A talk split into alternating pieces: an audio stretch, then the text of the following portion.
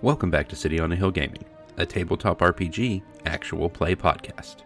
To find out more, visit us online at cityonahillgaming.com or follow us on Twitter at City on a Hill Game. We hope you enjoy our show.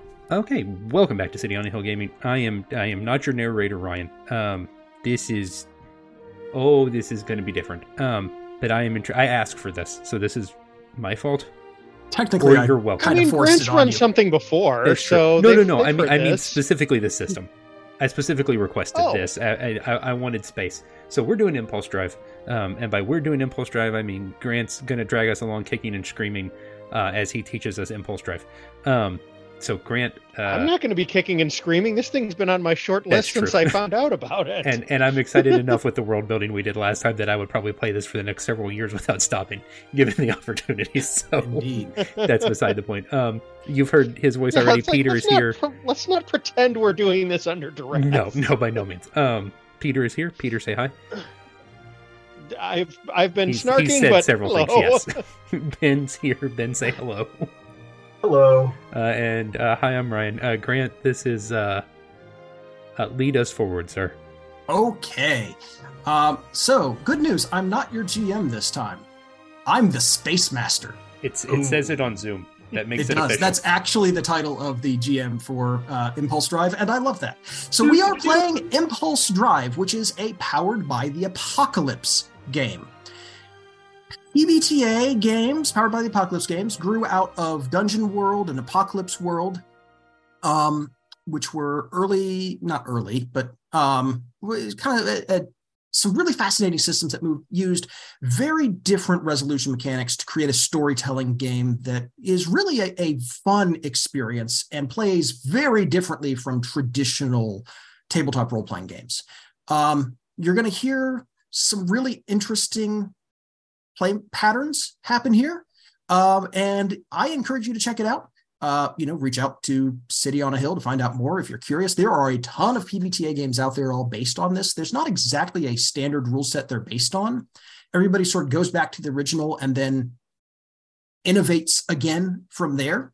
So there, you know, I've got a collection of PBTA games and they all are wildly different. It's not like they're using an SRD or anything like that. It's really fun. Yeah, this is this is the third PBTA game that I've played, and they're all pretty different from each other. The other Wildly. two were um, Offworlders. Was that the one that we Mhm, played in our Saturday yep. group?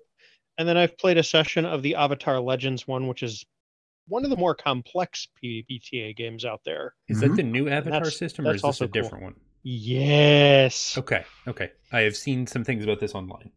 Yeah. And of Yeah, course, if uh, Greg were Peter's here, played- he's also in that group. uh, Right. and uh, And Peter's Monster of played Monster of the Week. Exactly. which I've heard a lot Um, about. Yep. And I have played Fellowship, which I uh, harped about a lot on saving the game and talked Peter into buying this week. So there you go. Nice. Yes. All right.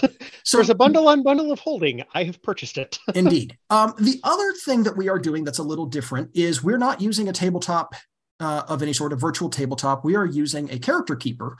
Um, mine is from the Gauntlet, which is a big community of gamers and game designers, uh, lovely forums out there.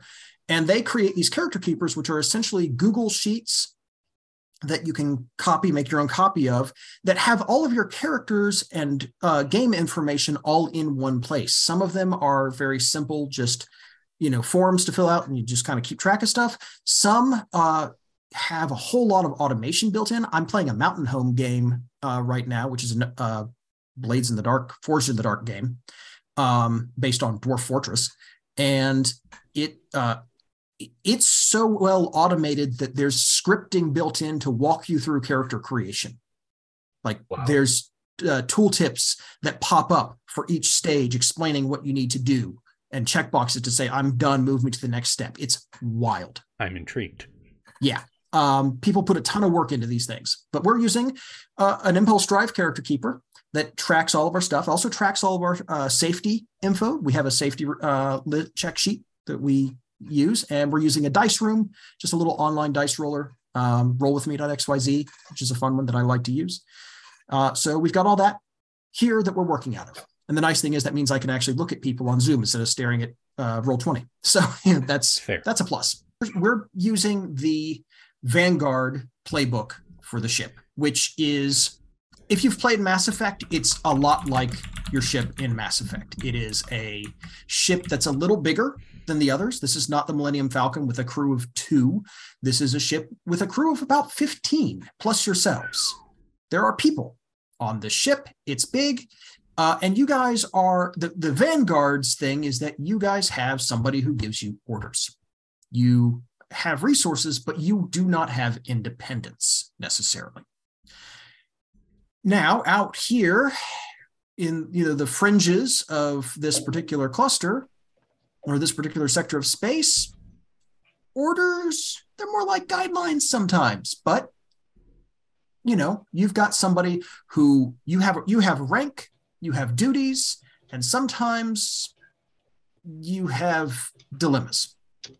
A lot of times you have dilemmas. That's the whole point of the game. I was But- say mostly mostly dilemmas. Yeah. mostly dilemmas yes um i am I, I have jotted down that your organization is the coalition navy because that seemed like the kind of thing you guys would want to do but if you have better ideas i am 100% okay with changing that it doesn't matter I mean, to my remembrance of what we wrote out ahead of time, it's more or less that or piracy. Like, yeah I you don't- guys I didn't don't really establish any other powers Yeah. but that doesn't mean you cannot go well let's put a name out there say what they are and that's all Sure. people. but if we want to just go with the coalition navy to get things moving along that's fine I'm fine with it. Great. So, Yeah. um, we can talk about duty for uh, this later. It's not going to matter too much here because we're not doing a ton of progression. Du- the whole duty mechanic is more about progression, Oh, like a Um, long term. long term sort of Okay. stuff. Because as you do things, your your rank goes up, your duty increases, and if you know when you fail missions, your stuff goes down. Blah blah blah. Um, importantly, you roll your rank when you are um, rolling certain things like ship payment, right? So as you get, you know, to get paid, you better you need a better rank. Um, and that's the main thing. There is also ship maintenance that will matter a little bit, not not necessarily the long term maintenance, but some of it is going to have some effects. We'll cross that when we come to it. Um, but what we need is looks. So if you guys can, uh, there's drop down there, pick five. Y'all, y'all just go ham. I don't care. Um, and then the main thing we need, we need um, modules, one vehicle, Ooh. And crew. So mo- you start with two modules. Okay. And if you look on the the creation three tab and go over to the Vanguard, which is the third one, um, there's a list of modules that we can copy in. Um, or you can look on uh, in the books. Is that under facilities? Um, Oh, modules is further down. Okay. yeah, Found modules is further down. Redundant So- systems, shielding, that kind of thing. Right. Okay. And you'll see that uh, there's a, a UP listing there. That's that's the modules points, upgrade points. You start with two. Okay. So I do, um you cannot start with, for example, stealth systems because that's three points worth of modules. And we currently have nothing. You currently have nothing. Okay. So you can get something that costs two, or you can get two things that cost one. I mean, shielding and Where? lasers What? both seem What important. that's on? Uh, if you look at the character keeper, creation three, the very last tab, And then the third column over is the ship we have. Yeah. Alternatively, if you want to look at it in the PDFs, you can do that, whichever's easier for you. I mean, depending on how simple, like, it needs to go pew pew and it needs to not blow up immediately. Right. Are So, my two concerns. so, right. So there are lasers, which are very helpful. Um, they are good. Um, they they fire at broadside and engaged and cannonading range. They do one damage. Um, they're kind of just your stock standard. stock standard all round weapon. There are also missiles. Uh, they are only good in close range, but they do two damage. Um, and then the plasma cannon, which is only right up close, does three damage. Now, how much damage do missiles do? There's also a railgun I see. There is a railgun. You can't get the railgun. we know can't afford railgun. You cannot afford the railgun. However, if you roll well and you want to strip out your other systems and replace it with a railgun, Railgun. who am I to say no? Uh, how much damage do missiles do? Oh, it's okay. Two. It's these dots Two. down here next to. I'm. Uh, Yeah, it's a little confusing. I am It might- very slow on the uptake tonight. I'm sorry. that's okay. Okay. Um, basically, you're trading off range for damage, is essentially what it comes down to. The missiles do two, Yep. Broadside and engage range. So basically, long range, medium range, close range. Missiles are close and medium, plasma close, lasers close, medium, long. Uh, and the other nice thing about the plasma cannon and the lasers is you can discharge them, which is to say, you can say, I'm going to discharge them, do double damage, and then have to do something to recharge them. Oh. Okay, my money is that he is shield and then either and then a weapon. See, I I was thinking sensor I was array. thinking autodoc surgery and research lab myself, but Um, can we do both of those? We can. But this is going back to my original like idea of calling the ship the Desmond Doss too. I mean, how big an issue may is or it if we do that as a cannot defend ourselves? In in space combat, I guess is the more broader in question. space, well, if you're in space combat, it is nice to have things that both keep you from getting holes in your ship and put holes in other ships that are trying to put holes in yours. So many holes. This is, however, assuming How assuming much that you're putting holes in ships. Right. I was going to say like how much does combat necessarily have to factor in? That is entirely up to what you guys decide to do. Okay, because like uh, here's here's the thing Well, like That's not entirely true. This is a danger. This is a dangerous world. You know, this is a universe full of piracy and killer robots and AIs and all that fun stuff, but also full of people who are genuinely trying to help and do things. And it's a question of where you take the story, how you decide to approach things, but also my job is to make things exciting and difficult. So, you Okay. know, that's what G- GMing is in a lot of ways. Then my money is skip shields and pick a weapon and then one of the two research things. Right. I will say shielding, you ignore one instance of damage to the ship, but you have to discharge it to do that. And it can only be It's a done one once. time use thing. Oh, now, skip it, the shield. It blocks all the damage dealt to you that one time. Oh, I thought it said it was only one damage. Okay. No, it one instance of damage. Oh, because it says ignore one damage dealt. Um, that is not correct. It's Okay. one Whole instance, instance of, of damage. damage. Okay. So as long as we don't take a Nova, we're fine. Right. We're fine. Yeah. Your ship does, in fact, have hit, you know, uh, hit points, uh, a harm track, just like Like every like you we guys have. do, Yeah. right? You, you know, superficial damage, direct hit, hull breach, and adrift. okay, so with with with some of that stuff um in mind, why don't we go ahead and do either lasers or missiles and then sensor array? That's what Because I I, feel thinking. like sensor array might give us more Ooh. interesting plot stuff. Like being able to scan things from orbits is is you know like a real cool standard like sci-fi trope kind of thing, and might you know Mhm. and being able to scan Might enemy ships from a distance and deciding we just need to move on. Curiosity, are yeah, we recording? or Yes, I, I started or right we before need we started hide the show. Okay, behind I that this good. asteroid, or yeah, like you know we either need to move on or we need to get clever, or yeah. Right. Okay. Okay. So sensor array and a weapon. yeah, I would say laser because if it's got the three ranges, we might be able to like long range and skedaddle before anything else. That's fine Wait. with me. The missiles only being good at closer ranges is a, a bit disconcerting to me. Right. Well, they're That's why medium and close. Right, right, right. Yeah, I say lasers and sen- sensor array makes sense. All right, we've got lasers those. are are like i hmm how to think about this i would i would rather have to get a little bit closer in and punch something harder if we're gonna Punchy, punchy. The if one thing I will weapon, point I- out, I would- however, it, i would and go this is for missiles myself the, but the only tactical thing I'll point out, Peter, is that if you are that close, so are they, and you don't have shields.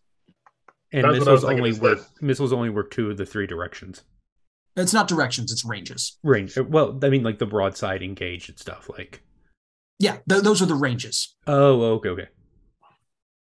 Broadside is like you're you're right up next to them. Oh, and cannonading is like long range. Yes, that's Okay, that's your okay. long range, Gotcha. you know, lobbing shots kind of thing. So missiles are broadside and engaged only. Right. Gotcha. Interesting. Okay. There's a lot of tags Uh, yeah okay i just yeah. I'm I'm not I'm certainly not gainsaying you here, Peter, but as a player, that's how I would think about it. no i i get you i just I mean, as long as we're not on plasma cannon, I think we're fine. I think plasma cannon's a poor choice. Plasma cannon. yeah i is mean that seems like a really good like second weapon If we're expressly really wanting to use a second weapon. yeah. yeah if we're if we're like going to like build a gunship kind of a thing yeah, yeah, yeah, yeah. it's a it seems like a really good second weapon but That seems like the placeholder Now- before you get to railgun. Um, next things. Two two other things. First, your vehicle bay. You have a vehicle bay. It starts with one vehicle, Okay. which is pretty cool. Again, think uh, Mass the Effect, mako the Mako, but it doesn't have to be the Mako. You have four options. You have a speeder, which takes one hit. It's responsive and speedy, which is really nice. It's easy to steer and it's it goes fast, but it is fragile and it is cramped. So that's one option. There's a passenger vehicle. One hit, it's reliable, which is super handy. It's also inconspicuous, has its advantages, and spacious, but it is fragile. There is a military vehicle, which has two hits. It's reliable, it's armored, it is equipped one, which means it has some basically module of its own. Uh, you know, one hit, I think it might have missiles, for example, um, or lasers or whatever, but it is sluggish. And there is a shuttle, which has is a two-hit vehicle. It's spacious and armored and spacefaring. None of these others are spacefaring, but it has the uh, negative effect of ponderous, What does that mean? real slow, Oh, and slow to steer, uh, slow to steer as well. I like shuttle option. Uh, Gives yeah. us the ship to ship availability or ship to Mhm. object, ship to asteroid, ship to space station. space debris. Away um, mission. Yeah. yeah i i would say down. either that or the military vehicle would be my Yeah, couple agreed. like if we were if we were intentionally doing like a covert kind of a thing i'd say passenger vehicle but um yeah i think either shuttle or military vehicle is the way to go I think I think shuttle's fine, especially because it's the Oh. only one. If something goes real wrong, technically we could fly it instead. Right. Like At it's not the three of us ideal, can but shuttle it's like also escape pod also escape pod. Inexact and dangerous, but look, it's there. So Right. yeah, that seems fine. Great. All right, I've got that written down. Uh, your vehicle bay um, can be. You can add vehicles to it later, Ooh, as you you know. In theory, again, if this is a turns into a longer campaign, you can, hey, big spender, you know, uh, and buy another vehicle. Um, crew. You have a section of the ship dedicated to the living and recreational requirements for 15 to 20 crew members who operate and maintain the ship. We need a very broad description of these. You are more than welcome to invent individual NPCs. sure. Please get attached to them. That only does me favors. Right, keep them at arm's length. Gotcha. No, Um, please get, treat them as people. They're fine. Um, Um, I, I want a couple of not humans Yes. and at least Um, one droid. Or no, no, we didn't use the word droid. What, what word did we use? Uh, AI. AI or what? Yeah, yeah. We need at least Um, one AI Okay. who is immense, either immensely nervous or incredibly exact, or both. All right. Um, Um, Fifteen to twenty. Good night. Okay. So what? So this this this bad boy is really a group effort. Well, yes, but again, these are these are background characters who keep the ship running. They're the kind of people you tell, "Hey, we're Oh, going sure, here." Yeah, yeah, yeah. Okay. Right? These are the red shirts. Mm, Are these They below can red shirts? be red shirts. It's more like your specialty crew. It's it's worth pointing out you have a chain of command move. Right. When you give your subordinates a command they are disinclined to follow or that puts them in direct danger, roll with stalwart. If they're an NPC, on a 10 plus, choose three. On a seven to nine, choose two. They will do their duty to the best of their ability. Right. They don't get hurt or killed. You don't have to make an example of someone. You won't have to pay for it later. oh, good night. Ah. Okay. So Best this, case, is, you get to choose three. this is the Normandy crew on Mass Effect. All of the bodies that stand around and Sure. Or the mid ranking officers on the Enterprise or anything Right. like that. the, the random crew member who takes Worf's spot when he walks away. Yeah, exactly. Okay. Okay. Yeah, or you know, Joker, the XO, the Norman, or Yeah. you know, and the XO on the Normandy, that kind of person. I love you, crew member nineteen. That's right. One one of them has to be named O'Brien. That's fine. No objection. Absolutely. O'Brien is a very good character and fun actor. All right. The last thing we need to do, the most difficult thing, name the ship. Okay, say your name again, Peter. I want to make sure I'm looking at the right guy on Wikipedia. The Desmond Doss. Okay, he's buried he like was that 30 minutes from me and Ben. I don't think we can say no. okay? I was gonna say like, you know, pacifist guy who saved a whole bunch of lives in World War II. Seems like a Was this the cool um, name.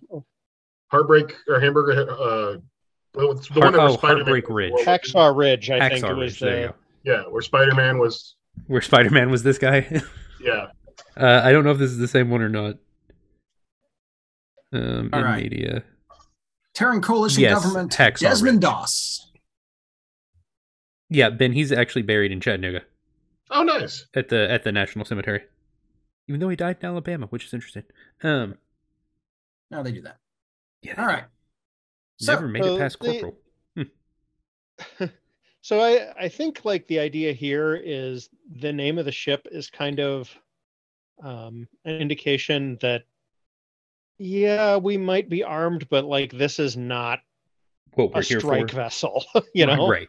I mean, the Enterprise is not, you know, Technically, yeah. the the it's Right. not, you know, the warship, you know, whatever warship. It's a fairly generic name that implies something other than we're going to kill you.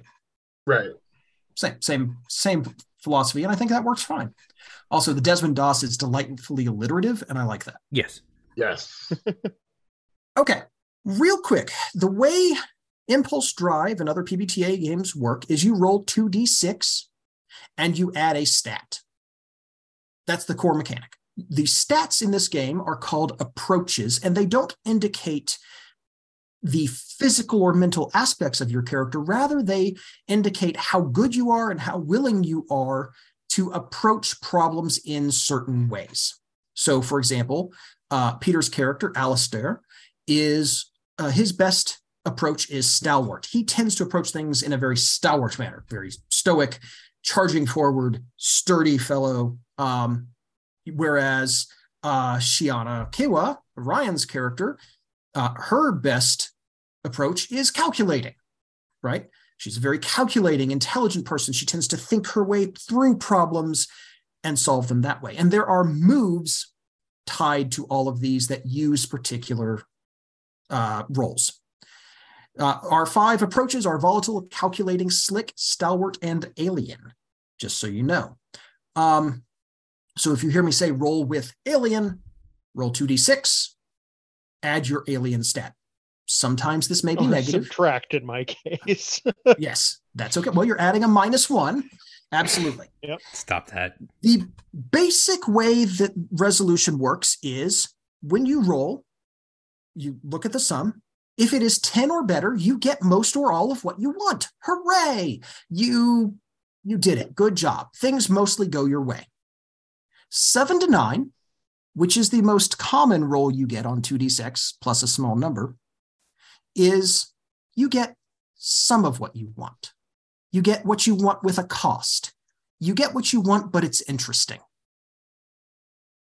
Six or worse, well, you get an XP because you failed, but or not even failed exactly, but it just doesn't go your way. But also, I get to make a call.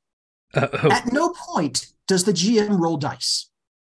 oh, interesting. What I do is narrate. When you make a call, you get an XP, which is excellent because you need five XP to uh, get an, an advance. So one XP is a really good way to do that. Um, but also, I say something happens every time the dice are rolled, and this is important. Every time the dice are rolled, the status quo of our fiction changes. Interesting. That that concerns me in not a bad way. Yeah. Nothing, there is no case where you roll and go, well, uh, that's unfortunate. Yep. Nothing, it didn't matter.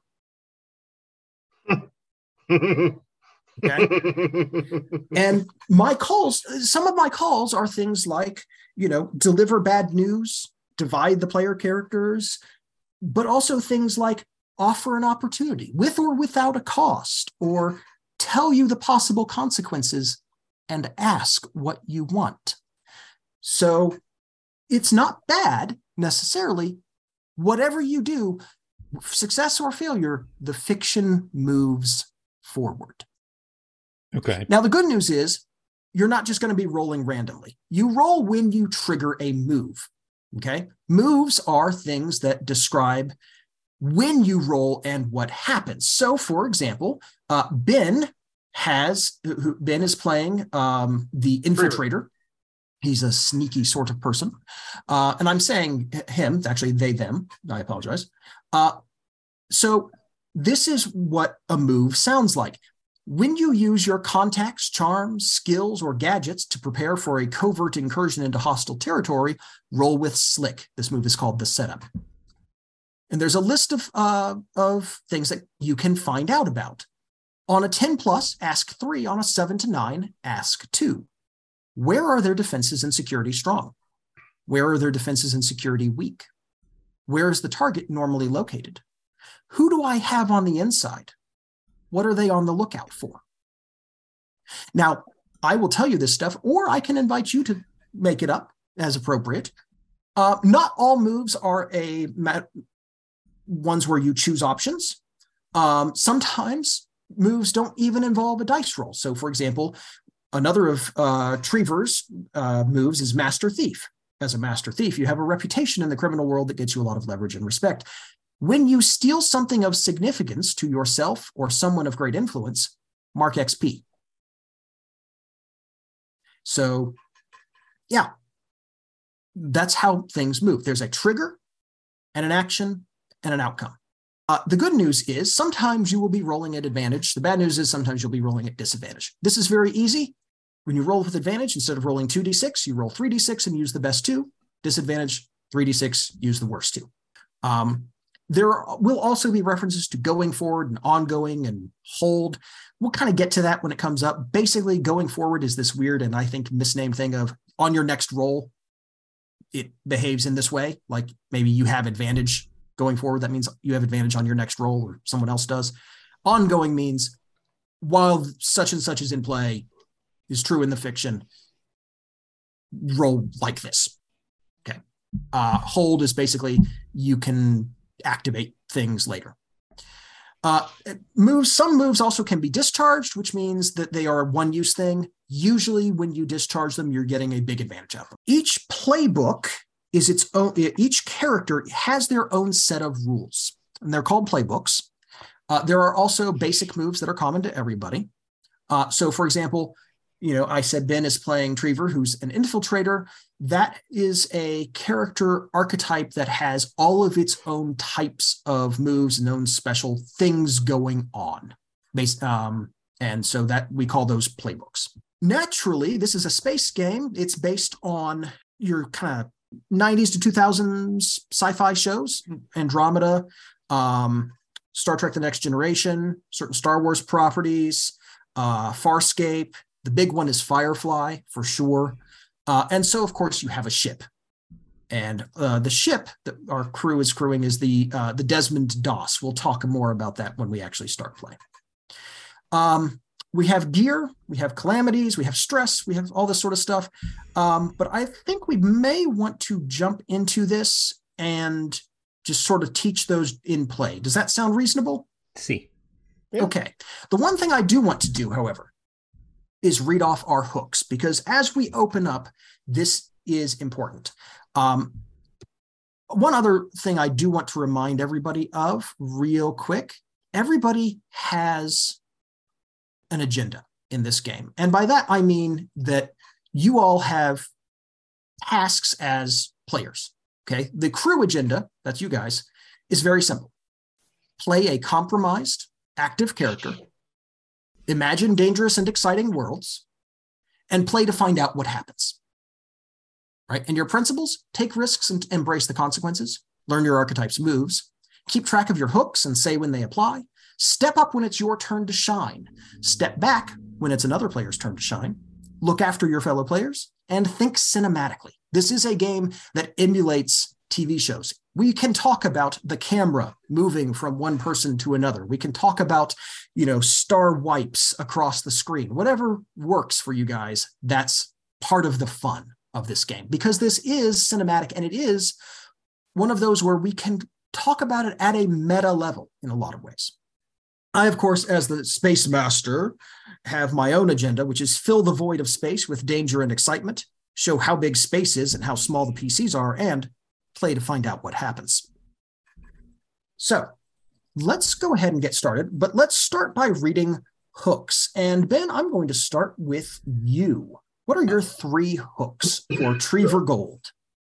My three hooks. Uh, one, I'm addicted to adrenaline. I take risks just for the thrill of it. Two, I'm suspicious of everyone. I can't let a secret stay unknown, which flies directly in the face of three, I think I can trust Shiana, but they must prove it before I feel safe opening up. All right. And Shiana, Ryan, let's talk about Shiana Kiwa's hooks. Uh, first, if I may, Grant, you said something there at the end before we started this portion that implies you also don't expressly exactly know what's going to happen, and for some reason, I really like that. Yes, that's Uh, true. That idea The- intrigues me. the explicit advice in the book is do not create a plot create dilemmas present them to your uh, players let them decide how it goes And then and then you figure it out from there. Yeah. Okay, I dig that. Yeah. Um. Okay. and then for the next session look at the consequences create a dilemma that follows from that and on and on Um, okay, my hooks are my size makes me vulnerable to those more opposing because Shiana is quite small. Um, I will become obsessed with a mystery to the exclusion of any danger around me. That worries me deeply, but it made sense. Um, and I can't let, I believe it's Alistair, which is Peter's character, know how much they intimidate me. excellent and peter let's talk about Alistair. this has worked out perfectly let's talk about Alistair pavlov's hooks Okay. Um, I have fought alongside Sergeant Delane for years. I will always come to their aid. That's an NPC.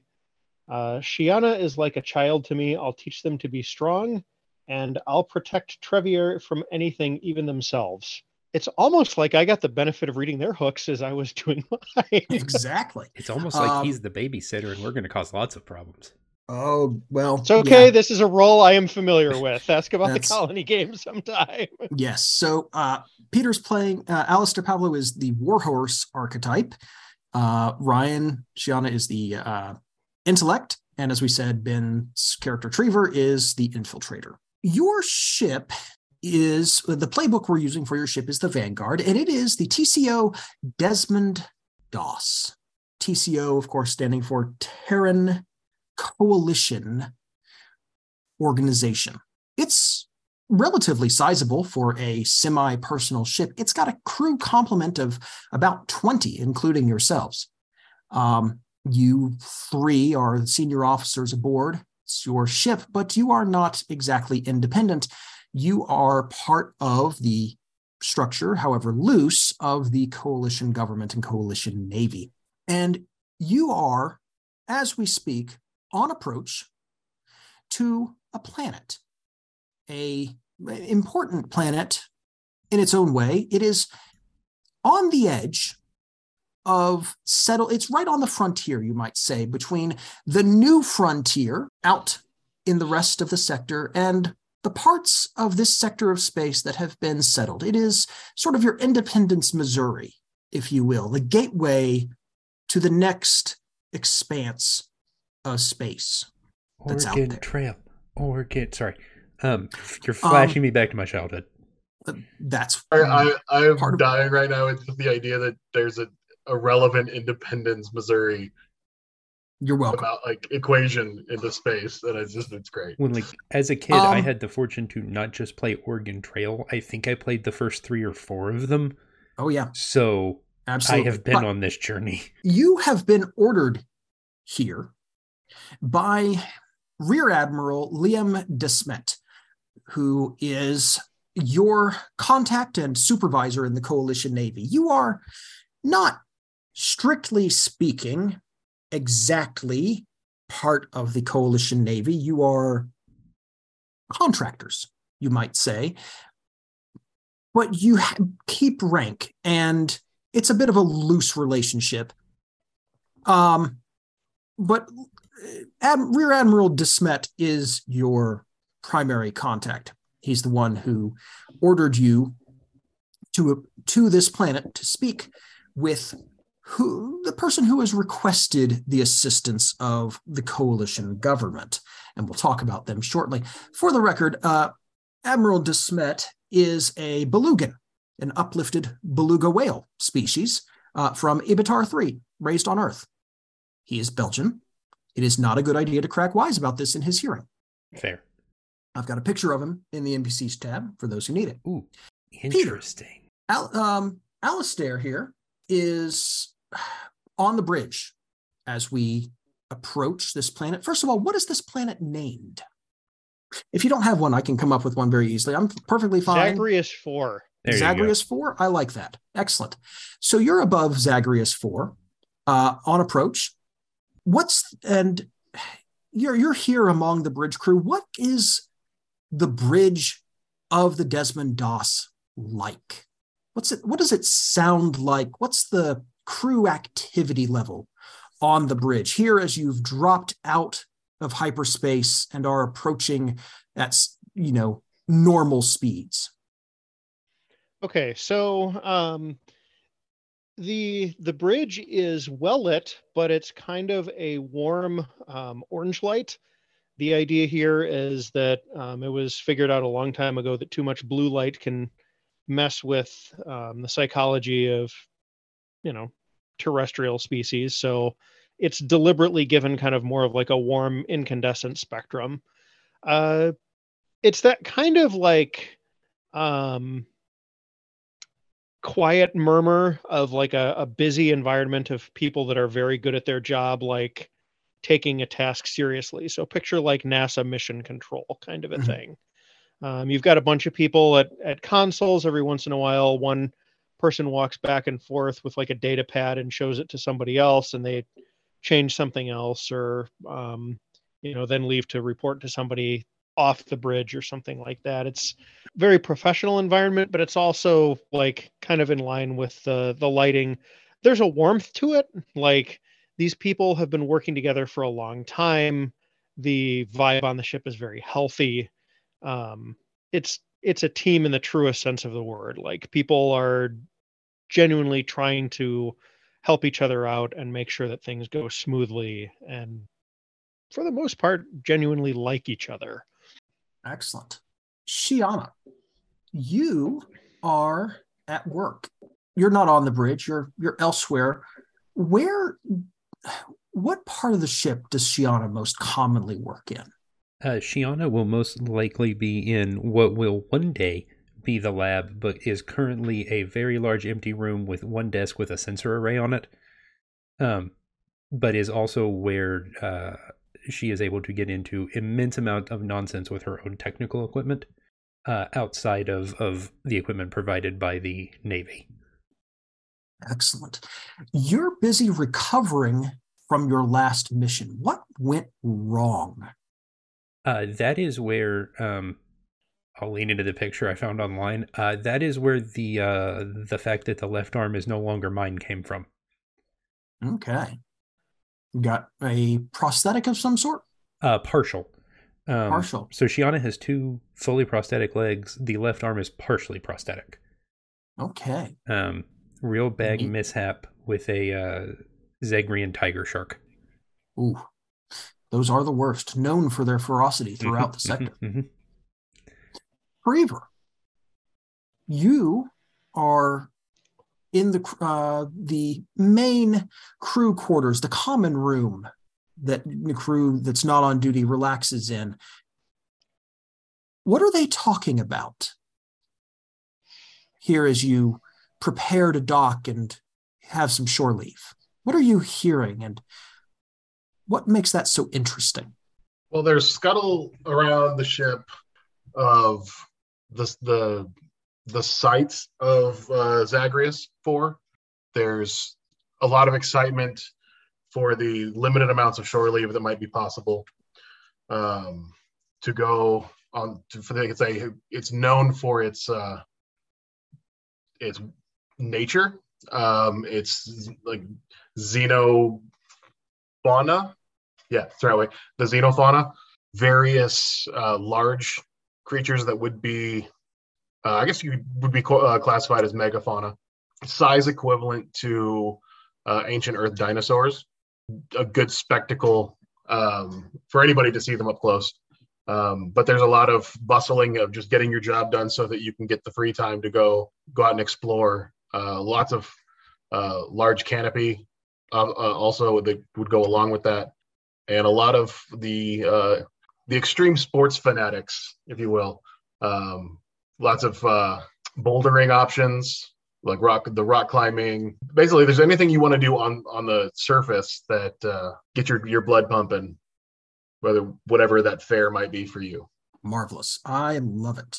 You your crew has been ordered by Admiral Desmet to get in touch with one let me grab his name real quick. Uh, Santiago Aramdi. This is another non-Terran. Um, you know that much. And you know that they are the president and owner and founder of RMD Logical Transport.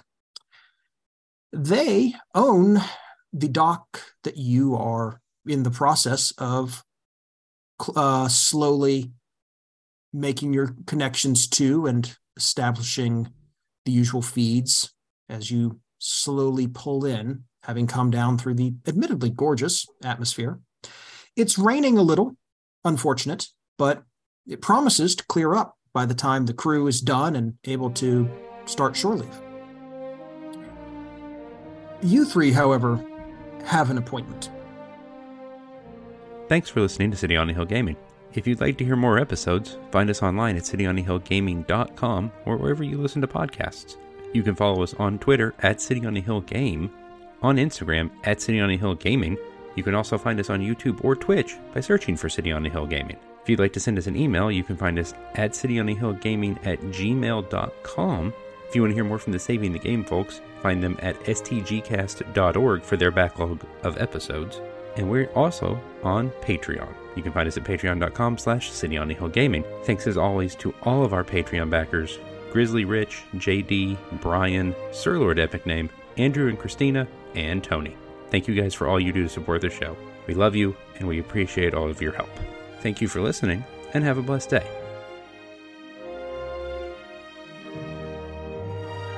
I, I get yes, we may as well actually do that. Um, uh, Grant found. All right. Are you cool with me reading one that's a little bit longer than usual, like a minute or so? Yeah, it's fine. Go for it. All right. Probably Probably the best known of all unorthodox cosmologies, the world or cosmic ice theory was the brainchild of an Austrian mining engineer, Hans Horbiger, 1860 to 1931.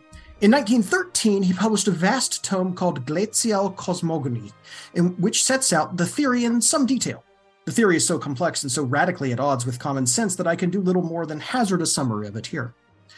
The stars are mere chunks of ice, the only body in the universe that is actually a star, in our sense of the word, is the sun. Everything in the universe orbits the sun. However, since all space is filled with hydrogen, albeit rarefied, friction causes all orbits to decay. The various celestial objects spiral down towards the sun and finally fall in. Whenever this happens, a sunspot is seen. If the body was a star, its ice is vaporized and part of it blasted back into space. By the time this ice reaches the Earth, it has refrozen to form tiny crystals. That's where high altitude clouds come from. In fact, the Earth and Sun are odd men out in the universe, for all other celestial objects are, if not entirely of ice, then at least entirely ice covered. For example, Horbiger claimed that Mars is covered in an ocean of ice or water some 400 kilometers deep, and that Mars would one day become a moon of the Earth, unless that is, it missed and instead plunged straight into the sun. In fact, the Earth and all the other planets are destined to meet their dooms by dropping into the sun, but they will be replaced. Horbiger seems to have thought there is an infinite number of planets beyond Pluto, and that planets approach the sun rather as if they were riding on some cosmic conveyor belt. Reassuringly, it will be quite some time before our world plummets to its fiery death, but there is a shorter term problem to worry about. The moon is spiraling in towards the Earth and will collide with it. This is not the Earth's first moon. It has had several predecessors, the most recent of which crashed down in comparatively recent prehistoric times. This catastrophe neatly explains various legends, most notably that of the flood. Similarly, the capture of our present moon caused various difficulties, such as a natural, nasty dose of pole shift and the sinking of Atlantis. Denis Saurat in Atlantis and the Giants, published 1957, used the theory to explain the reference in Genesis there were giants in the earth in those days. As a past moon spiraled in towards the Earth, its gravitational pull counteracted that of the Earth, and hence people could grow very tall. The world ice theory might seem just plain cranky and no more dangerous than any of the other unorthodox hypotheses described in these pages, but it became inextricably involved with the rising tide of German Nazism for two main reasons.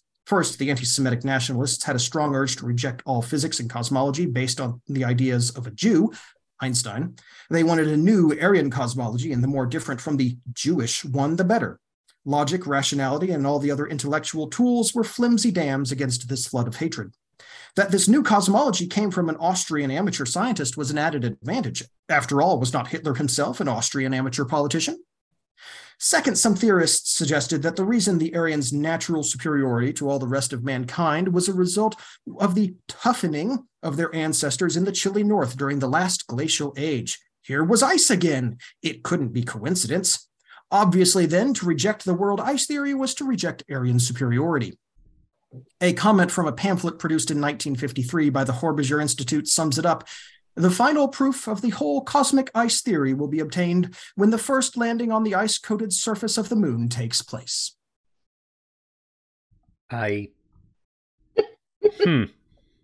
that is, this is from one of my favorite little books, Discarded Science Ideas That Seemed Good at the Time by John Grant, which is a lovely um, summary both of crank ideas and you know these weird branches off of scientific thought but also the evolution of scientific thought as it has moved along through history and why certain theories were discarded and what proofs we looked at to say well that doesn't fully explain it. We have a better explanation? It's a really neat little book. I recommend it. I like the idea that even though it's like he treats it as a flat plane like we do mm-hmm. he still also treats it like we're falling down oh, yeah. towards the sun somehow at the same time. Well, um, because of friction. Oh, so it's less of a falling and more of being a pulled. Yeah. Well, okay. I mean, it is we're being pulled, but you know, if it were a vacuum, we'd orbit infinitely, but everything is an expanse of rarefied hydrogen. So air air resistance will slow us down eventually. Okay. Okay. Um, it, I had to read. It's one of my favorite crank theories, and it does relate to cosmology and space. That's fascinating. And I mean, I like anything that talks about Atlantis because I always thought Atlantis was cool. But mm-hmm. mercy help us, um, Ben. And it came to pass that Iluvatar called together all of the Ainur and declared to them a mighty theme, unfolding to them things greater and more wonderful than he had yet revealed. And the glory of its beginning and the splendor of its end amazed the Ainur, so so that they bowed before Iluvatar and were silent. I love the the Ainulindalë. Okay, what is It's- what is this from? It- uh, go ahead and say that again. The Ainulindalë. It's Yeah. um the It's the first chapter. creation myth. It's the creation myth of Oh, Middle yeah. Earth in J.R.R. Oh. Tolkien. which Okay, okay. is by far my favorite creation myth of all time. It's beautiful. It's actually shockingly poetic. Interesting And I'm probably reading a paragraph per uh, thing going forward. uh per, per sound check. okay, So fair enough. stay Do it. tuned. I'm here for it. Peter, Uh, hi, I have nothing. that's fair. Um, uh, and I'll I'll note for the listeners. Originally, we were going to have four players on this. Um, Daniel has experienced um, uh, being an, an adult in a very harsh and aggressive way, and also just real life stuff. And so, um, probably no Daniel for at least a little while. Hopefully, more Daniel in the future. Um, and yeah, uh, and I, I didn't mention this up front, and I probably should have. That's on me. Um, I'd like to go back to something we haven't done in a long time, which is praying before we start our sessions. Um, So I'm just going to say a quick prayer, and then uh, Grant, this is your problem now. I guess um, I'll do an actual intro before we get there. But um, Lord, we thank you for this day and all your many blessings. We ask you to keep us safe and help us, help Daniel and his family um, with everything they have going forward. Help William and his family and their new uh, baby boy. And uh, we thank you for everything. Uh, in your name we pray. We love you, Lord. Amen. Amen. Also, yes, William now has a child. Um, Hooray! if I didn't, I didn't mention Oh, that sooner. cool. Congratulations to yes, I knew he was on the way. We talked So- about that a while back, Yes, but yeah. there were some complications, but little dude is here now. Oh, Um, good.